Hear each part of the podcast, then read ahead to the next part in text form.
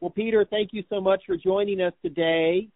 I wanted to say, and the first question is really about your long judging career. What would you say is the most unique things about your judging and why people loved showing to you so much? What was most special about your judging and why did people love to, to show for you? Well, I'm not sure. I, I was just doing my thing, but uh, I think because I was a little helpful after every class, I talked to every exhibitor, and I was main part was to try to encourage and not discourage. Right. Okay. You had a lot of unique characteristics about you, Peter, and what do you think would be the two things that people think of you most for your judging career? What are the two best things that people loved about your judging career?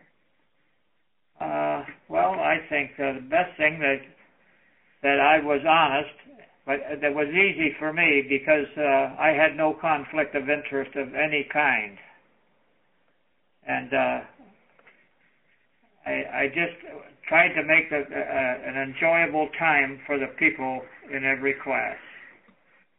Well, and you said that you also gave advice to exhibitors after the performance. That seemed to be very popular also. Would you agree? Yeah, uh, not too many people did it. You know that I never wrote anything down either. Uh, when I, I was judging, I, I never wrote one thing down. I don't think all the time that I was judging. But uh, after the class, I just would walk down the line and just uh, give them one little uh, helpful hint, and uh, I think they enjoyed that, and uh, and I made them relaxed, and especially the kids. Uh, even before the class, uh, I would talk to the kids and uh, and relax them and make them because they were all uptight, and they thought I was going to eat them or something. That's funny. I showed you many, many times, Peter, and I remember even as a young junior exhibitor that you never wrote anything down. How did you have such a memory for everybody in all those classes? I don't know. But uh, you know, I did uh, over a thousand horses at Scottsdale one year. They had uh, so many halter horses. Yep. They had, you know, get of sire produce for them and and uh, brood broodmare, and there was over a hundred right there. Now, what was the question again? How did you remember without writing stuff down? Well, I couldn't write just, just kidding, just kidding. A, a guy asked me that one time, and I said, "Well," he says, "You don't write anything down." I said, "No, because I can't write." but anyway, uh, it was just something I I uh, started out doing, and uh, and I often wondered how the other judges did it. So I thought I was going to try it one time, and one time at another one of the Scottsdale shows, I going to take one class and I'm going to take a little pad and I'm going to write it down like the rest of these people. And uh, I tried it and I screwed up completely. So some poor bugger got got got gypped. Uh, if uh, I, I would likely like them a lot better if I had, wasn't writing stuff down. Well, Peter, as a judge myself, I've taken on um, practicing writing less down when I judge and the more I've noticed that I practice my own memory and writing fewer things down, that I, I do better because I spend more time paying attention to actually the time spent judging. You know, I told all my junior judges, and I had over 200 junior judges, you know, if you have to write it first, but write less and less and less until you get into the habit of, of which I had, which which you didn't uh, write anything. Yeah. yeah. I had something else here to say. Oh, if you watch those people, I uh, when we be judging, and there maybe be four of us in the class or three of us uh, judging, uh, I, I would be watching them a little bit, and uh, they spent half the time writing and half the time looking at the horse. And uh, that's why I try to get my junior judges to get out of the thing of writing and look at the horse and uh, they'll be a lot happier. but I watched him write and write and write, and uh, it's uh, just a waste of time. Well, it's really great advice. So I have another question for you, Peter, and this is more Wait, about amateur. One more. Am- thing. I, I, He has one more thing he wants to say I'm trying Yep. to think about. Uh, with your junior judges uh, and advice. so just uh, again the junior judges, but I had something else. If I think of it, uh, I'll, I'll, Circle back. I'll circle Yeah. back. So, Peter, we have a lot of amateurs who want to hear what your thoughts are for your best advice for amateur showing. You judge so many amateurs, they always love showing to you. What would your advice today be for amateurs? Well, the amateurs, I, I really enjoy judging, and that's why I try to. Uh, oh, I know. I go back. Yep. I go back. Circle back. Uh, I stand by the end gate. I always stood by the end gate and watched the riders come in to make sure they had uh, proper attire, didn't have a drop noseband on or uh, whatever. And uh, I think I've saved uh, uh, a lot of people from quitting uh, showing horses. The one was uh, I was I stood right by the end gate, and the halter comes comes in an amateur class, and a lady comes in, and I can tell right off the bat she's uh, likely the first time, and uh, she didn't have a uh, throat latch on, so I stopped her, and I stopped the rest of the horses behind, and uh, I said, "You don't have a, you do not have a throat latch on, and that's the rule that I didn't make them, but I have to enforce them." She says, "Well, I see pictures in the magazines, and they had, didn't have them on." I said, "Well, that's a little different."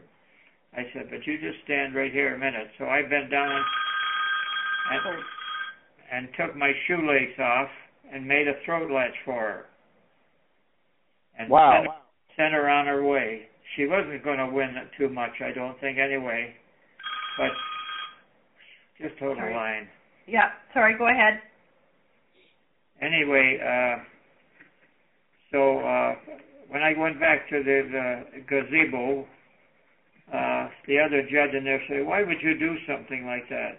I said, "Again, encourage, don't discourage." And she'll be back in another show. I talked to her after too, telling her, you know, what the proper way to have it on and everything. So she said, "Thank you very much," and she was all happy, all beamed.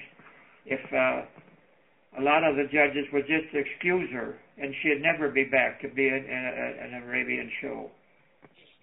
Right. Well, you allowed her to compete. She couldn't officially place at that point, but you at least encouraged her to stay in the class and finish the class that she paid for, and she had a good experience. No, I think what he's saying is he didn't start the class until she was legal, so she could participate. That's right. Yeah. Right. Right. So she did participate, and she was legal because of what he did. Yeah, I get it. So let's go I've back done to that, I would say, likely six times in my judging career.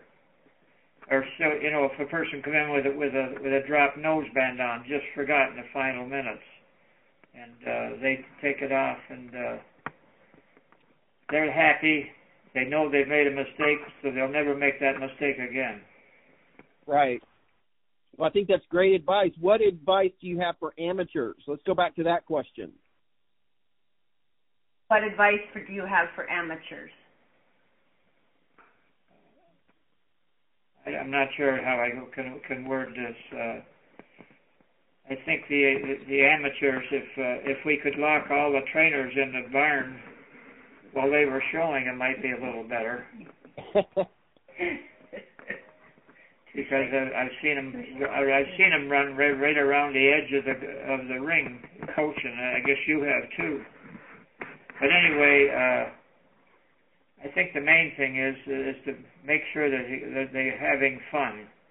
I've seen kids lose the lose a class, and on their way out of the arena, their parents would be there and shouting and hollering at them, and uh, those kids won't uh, ever come back.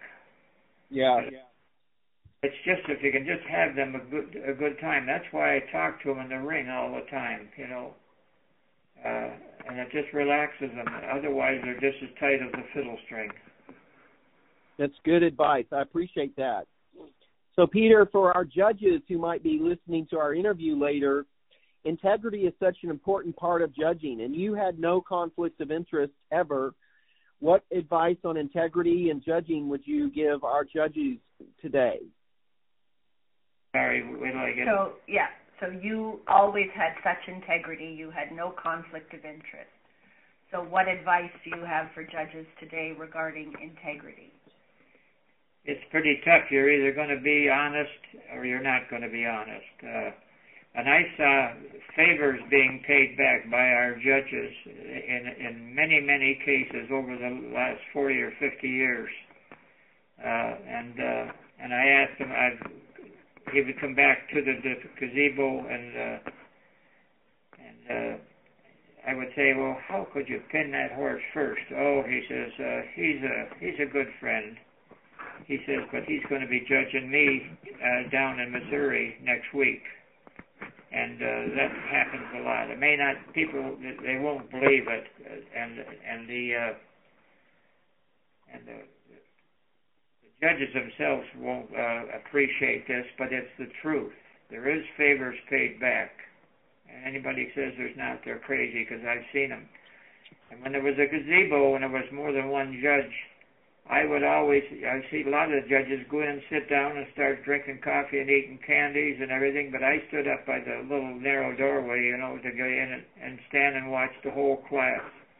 And then I could ask them why did they do this? And why did they do that, and I could tell sometimes uh, that they wouldn't actually say that that, that guy's going to judge them, but uh, I could tell that they paid a favor back. Well, Peter, over time you've had so many learner judges. I think over 200. What advice do you have for people who might want to become a judge? If you were to have them be your learner judge today, what would you tell them?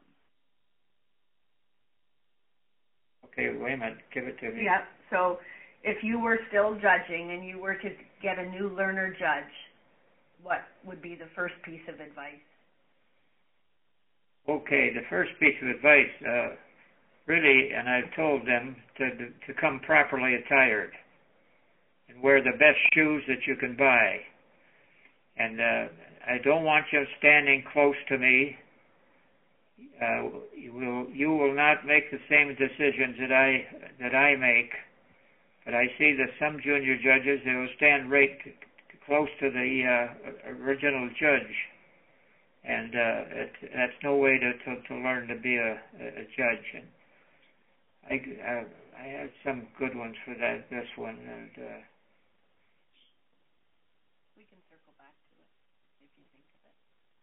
advice for your learner judges. Yeah, we can circle back. Do you have anything else, Paul? One more question, um, and then if Peter wants to add anything, he can. Okay. What about advice for show managers and how to have the best horse shows that people will want to come and enjoy more frequently? So, advice for show managers? Good question. Yeah. Don't put 137 classes on the list for a day. Well, you know they got to make money, and I t- several shows over my career, I knew that the show wasn't going to make any money or be very close to it. So I used to, uh, uh, when I go to get my paycheck, I would ask them, "Did you make money?" And they said, "No." Did you lose money? No. I said, "Well, then I would expect, expect my full pay. But if you lost money, I would take fifty dollars less a day." And I said, uh, I know that doesn't come quite with your question, but uh, no, that's very kind. Uh, well, I think the fi- financially the show management is under so much pressure, even more so today than back when you were judging. Um, that's an important point that you're making, and I appreciate it. Wait a minute. Okay, what was that? He said he appreciates the fact that you did that because it's it's even more expensive today to run a show than it used to be. Yeah, that's for sure. And I can remember a guy tell me they uh they were uh hiring uh I lost my train. We're hiring big name judges? Or no. No. That's all right. Uh Not maybe to worry. maybe I'll think it later. All right. just because I I'm, uh, I had the se- uh, stroke on my memory. Yeah. I think he's getting pretty tired, Paul. I'm still all right here. You're all right. Sorry, my mistake.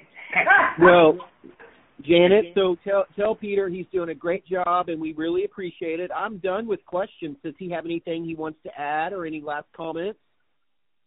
Final thoughts? We can send them via email later if you've saved Yeah. it. I know there's a lot of things. I, Yeah. Well, if Elma writes them down, I can come back and record them. We can do another recording another time, and this has been so helpful, Peter. Thank you so much for your time today. just make up some more uh, questions, and I'll try to think of some more things. Yeah. Yes, Sorry. sir. Thank thank you very much, Janet. Thank you for being there to help us facilitate. Thank you, Paul. Paul, you can add you can add anything onto that what you want. Okay, in in another we're- interview. Certainly. Okay. Yes, sir. Thank you so much. I really appreciate your time today.